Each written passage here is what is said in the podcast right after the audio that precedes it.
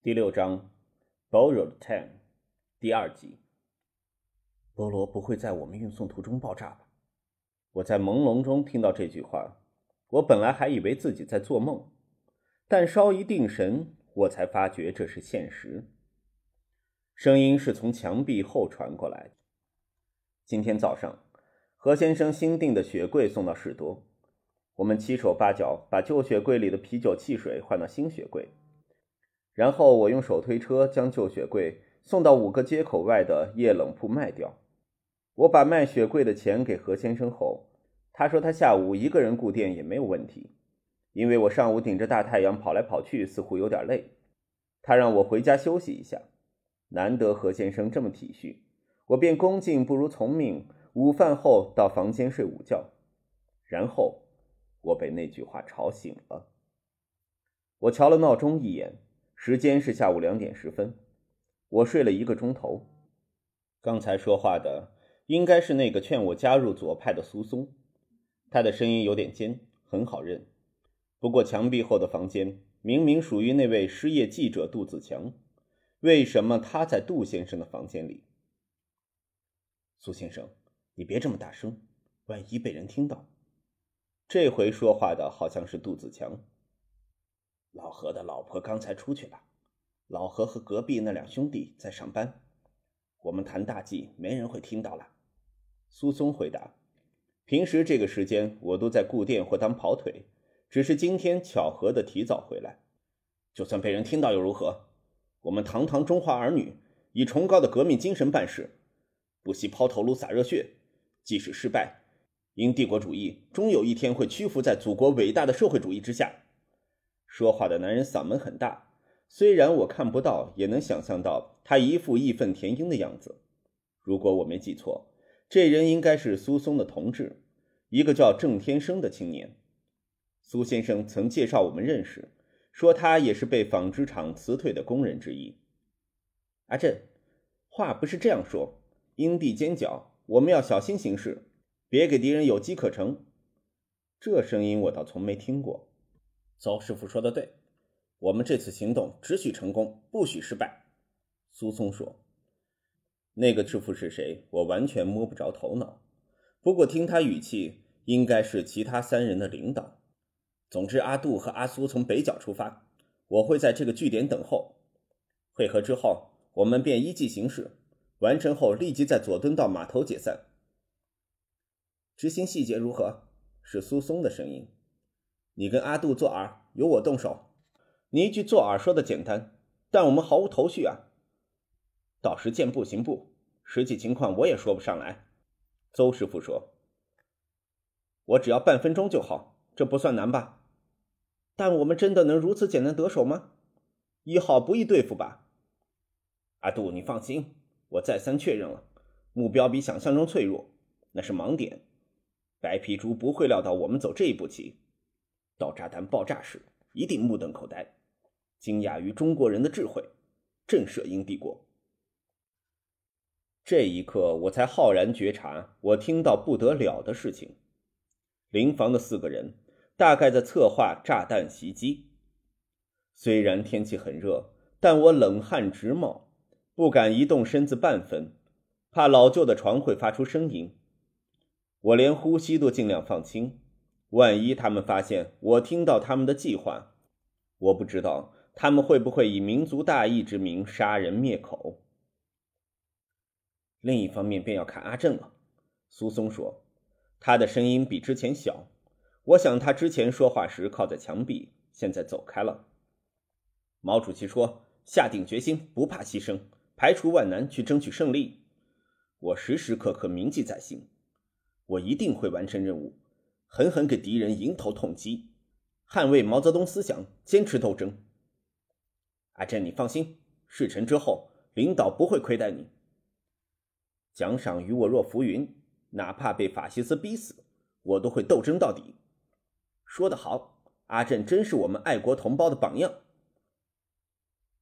可是，是杜自强的声音。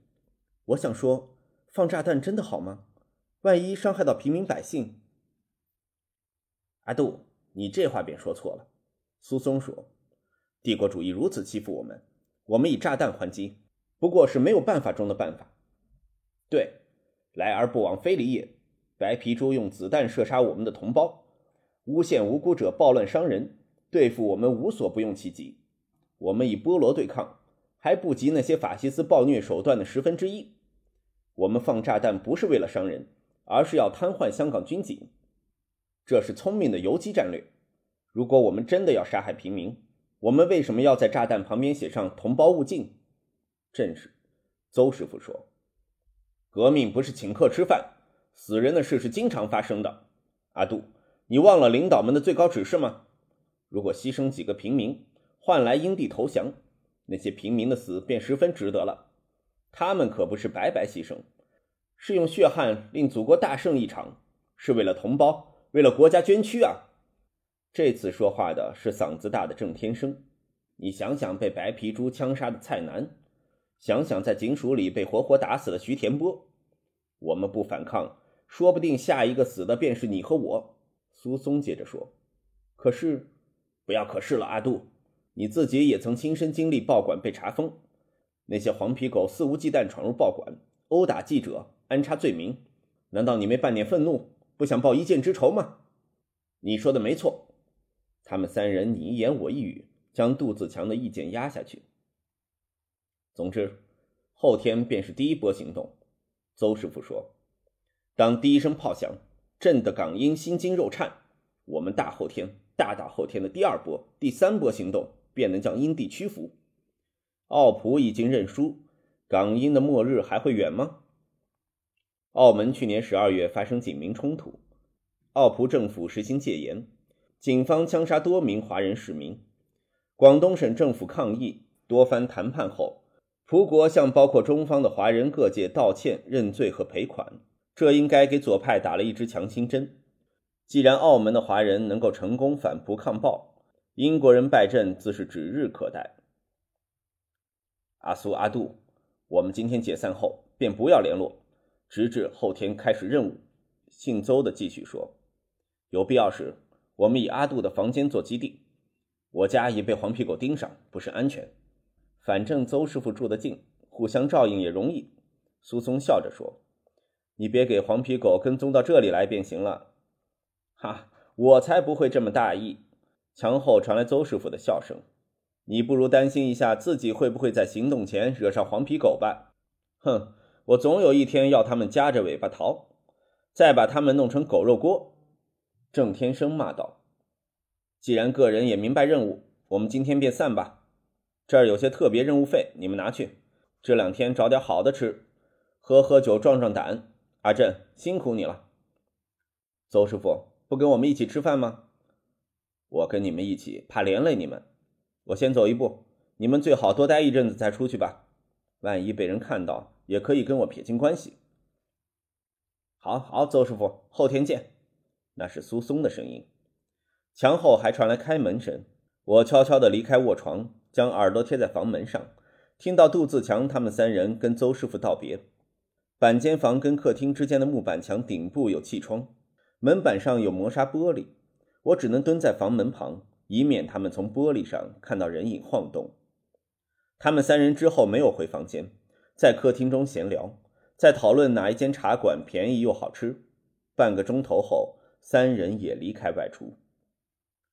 直到他们离开，我才松一口气。我想，我没有被他们发现吧？我谨慎地打开房门，探头查看，确认房子里只有我一人后，才疾步到厕所小姐。我憋尿憋了很久，差点想找个瓶子解决。回到房间，我仔细思考刚才听到的话。如果现在杜自强或苏松回来，我可以辩称刚到家，他们该不会起疑。可是我不知道我该如何处理那些机密情报。那个姓邹的听声音似有40-50岁，可能是某个工会的干部。杜自强、苏松和郑天生只有20多岁，满腔热血，对现状的愤怒无处宣泄，正好是左派渴求的人。或者他们的理念正确，出发点纯粹是为了抵抗社会的不公义，但用上炸弹便是愚蠢的行为。邹师傅的话说得铿锵有声，可是依我看，苏松他们跟他们口中的黄皮狗差不多，一样是消耗品。权力便是这样一回事。在高位的拿理想、信念、金钱作为诱饵，叫下方的卖命。人不是想找个伟大的目标生存，便是追求安稳的生活。只要提供足够的诱因，便甘愿为奴为仆。如果我跟姓苏的这样说，他一定会痛斥我被法西斯荼毒。伟大的党和祖国才不会把他们这些爱国同胞置之不理。但我敢写包单，他们这些小角色只会被人遗忘。兔死狗烹，鸟尽弓藏是千古不变的道理。假如英国人最后没撤退，那些被港英政府关进监狱的人，出狱后大概会一时被左派追捧成不屈的战士。但长远而言，他们会被照顾、安顿生活吗？我很怀疑。这些小角色越多，便越不会受重视。你以为自己放一次炸弹，完成了一项伟大的任务，却不知道跟你一样的死士有上百上千个。因为现实中，权力和财富永远只握在一小撮人的手里。晚上，我跟杜自强和苏松碰面，苏松的态度和平时没分别，一见面便游说我加入工会。不过杜自强显得比平常拘谨，何先生夫妇似乎没觉察异样，而我没有跟大哥提起这件事。虽然告诉他他或者能替我分担一下，但秘密一旦说出口便不再是秘密。这一夜我睡得不好，一想到苏松他们的行动，我便思潮起伏，惴惴不安。翌日，我装出若无其事的样子，在房东的士多工作。纵使换了新雪柜，街头仍然冷清，行人稀少，顾客自然不多。何先生坐在柜台后读报，我则坐在门口旁，一边扇着扇子，一边听着收音机广播。电台中那位播音员再次大骂左仔搞乱社会秩序，是无耻无良、下流间隔之徒，语气刻薄幽默，极尽讽刺之能事。我一笑置之，但对左派来说相当刺耳吧。大约11点时，一个男人走近，我觉得他有点脸熟，细想之下，发觉他便是我昨天听到的声音的主人之一。他是苏松的同伴郑天生。一瓶可乐，他放下4毫说。我从雪柜拿出一瓶可乐给他，收过钱便回到椅子装作看报纸。何先生10分钟前说有点事要离开一会儿，现在只有我一个人在顾店。我举起何先生留下的报纸，眼角却瞄着郑天生，心想他是不是要来找苏松。他站在士多前，左手插在裤袋，靠着雪柜喝着可乐，眼角往街角瞧过去，一副无所事事的散漫模样。拜托，快快喝完离开吧。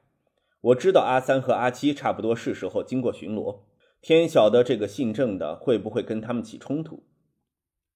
当这个念头还未消失时，我便看到那2个警察出现了。他们一如平时，并肩缓步走着，经过街角的面店、药行、裁缝店，再走到士多前。麻烦你一瓶可乐，一瓶哥啦，阿7说。他就像老样子，放下3毫为自己的份付款。我从雪柜取出2瓶汽水交给他们，他们边喝边谈，不知道我正为情况担心。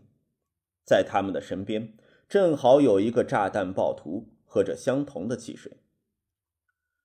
11点新闻报道，收音机传来女播音员甜美的声音。铜锣湾裁判私署发现炸弹，警方目前封锁该路段，禁止车辆和行人进入。今早10点15分，裁判私署职员发现大门放置了可疑物品，于是报警。警方目前正在处理，暂未知道炸弹真伪。我看到郑天生嘴角微微扬起，该不会是他放的吧？下一则消息，英国皇家空军副参谋傅立将军今晨抵港，进行5天的访问。傅立将军下午会跟港督会面，明天预定到皇家空军基地慰劳驻港英军，并出席驻港英军与警察部联合设置的晚宴。傅立将军表示，他赞同之前访港的远东军总司令贾华将军的意见，认为维持香港安定的第一道防线是香港市民，第二道是警察，第三道是英军，英军会在必要时支援政府。哼，放屁的白皮猪！这句话传进我耳朵时，我顿时起鸡皮疙瘩。我错愕地抬头向郑天生望过去，只见他一脸轻蔑，喝着只余下半瓶的可乐。而跟他距离不远的阿3和阿7则一脸诧异地瞪着他。喂，你说什么？阿三向郑天生喝道。我有说什么不好？郑天生头也不回，自顾自地继续喝可乐。我刚才听到你骂白皮猪。阿三再说。哦，我看你肤色挺深的，原来你也是白皮猪吗？郑天生没有退缩，还跟阿三耍嘴皮子。我想这回糟糕了。放下瓶子，给我站在墙边。我犯了哪条法律吗？你凭什么这么命令我？我看你游手好闲，怀疑你藏有武器或煽动性物品，现在要搜你身。不过听到人家骂一句白皮猪便小题大做，真一黄皮狗。郑天生不为所动，直骂道：死左仔，你够胆再说一次！黄皮狗！说时迟那时快，阿三抽出警棍，一下子往郑天生脸上挥过去。郑天生手上的可乐瓶飞脱，掉到地上，玻璃碎满一地，他整个人往右边倒。阿三随即抽出第二棍，往对方胸口揪打过去。呜！郑天生失去平衡时，抽出口袋中的左手，似要抓住阿三的领口。不过我被另一件东西分散了注意，一张约有手掌大小的纸从郑天生的裤带掉出，落在我跟前。因为就在我的脚边，我本能地弯腰拾起，然而瞥了上面的字一眼，我却惊觉自己不该多管闲事，连忙将字条递给我眼前的两位警察。接过字条的是阿七，幸好是他，如果换成阿三，可能会硬指我跟郑天生是同党，不由分说地揪我回警署。阿七瞄了字条一眼，眉头紧蹙，他小声地跟人在殴打郑天生的阿三说了几句，将字条放在对方眼前。阿三的表情立时出现变化。电话在哪儿？阿三停下手，紧张地问我。我指了指挂在墙上的电话机。阿三替血流披面的郑天生扣上手铐，让阿七代为看管，拾起话筒拨下号码。他只说了几句便挂线。不一会儿，一辆警车驶至，车上还有几名警察，他们把郑天生押上车，而阿三和阿七也一同跟上去。事件扰攘期间，附近的店员店东都探头偷看。我想他们并不是好奇，而是担心发现炸弹，看看要不要逃跑。警车离开后，现场恢复平静。我收拾好碎玻璃，回到原来的位子，继续顾店。何先生回来时，我只简单报告一下，说警察抓了个出言冒犯的男人，打破了一个瓶子。何先生叹了一句：哎，这个时事还是别乱说话，烦恼皆因强出头，保持沉默才能活得长久啊。的确是这样吧，保持沉默才能活得长久。不过，会不会沉默下去，到头来默默的遇害呢？我发觉我知道的太多了。刚才郑天生掉落的字条，我瞧了一眼，但已记得纸上的内容。原来有时记忆力太好，并不是优点。那张纸上写着几行文字：8月18号10点。铜锣湾裁判私塾真。8月19号10点30分尖沙咀警察宿舍假。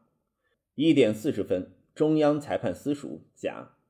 4点美丽楼真。5点沙田火车站真。下午电台仍在报道位于电气道的铜锣湾裁判私塾的炸弹事件。英军派出拆弹专家引爆炸弹，确认该炸弹具有足够杀伤力，是真菠萝。这跟郑天生的字条内容吻合，字条上无论日期、时间或地点都跟现实相符，而那个真字就像指出那个土制炸弹是真货，虽然那个 X 的意思不明，但任何人也能联想到这字条是左派分子的任务分配指示。今天早上10点在铜锣湾裁判私塾放真炸弹，明天则在尖沙咀警察宿舍、中环亚比诺道的中央裁判私塾、沙田火车站以及作为政府总部建筑之一位于中环的美丽楼放置真假炸弹。就算阿七和阿三巡逻途中没办法收到上级通知铜锣湾发现炸弹，但他们肯定听到收音机的新闻，所以当阿七看到字条内容便立即明白郑天生跟炸弹案有关。纵使铜锣湾的炸弹不一定是郑天生放的，他身上的字条也足以证明他和犯人有关联。换作以前，这字条无法证明什么，毕竟上面没有明确写上炸弹或袭击之类。郑天生大可以反驳说那只是巧合，但在紧急法令执行的现今，即使没有时间和日期，光一句铜锣湾裁判私塾亦足以令警察对他严刑拷问。而阿七和阿三大为紧张，当然是因为字条的后四行，预知袭击的地点便能布下天罗地网，守株待兔。不过我觉得有点不对劲，从字条内容来说，那四个袭击目标很合理，也跟左派一向针对的地点吻合。警察宿舍是黄皮狗的住所，中央裁判私塾是用来进行不公义审判的无耻法庭，美丽楼更是白皮猪的办公室，沙田火车站不是政府公务建筑，但对左派来说越乱越好。火车站人多，一旦发现炸弹会造成严重的混乱，打击港英政府的威信。然而我觉得不对劲的原因基于一点，我昨天听到的对话，邹师傅和苏松他们提到完成后立即在佐敦道码头解散，名单中完全没有码头啊。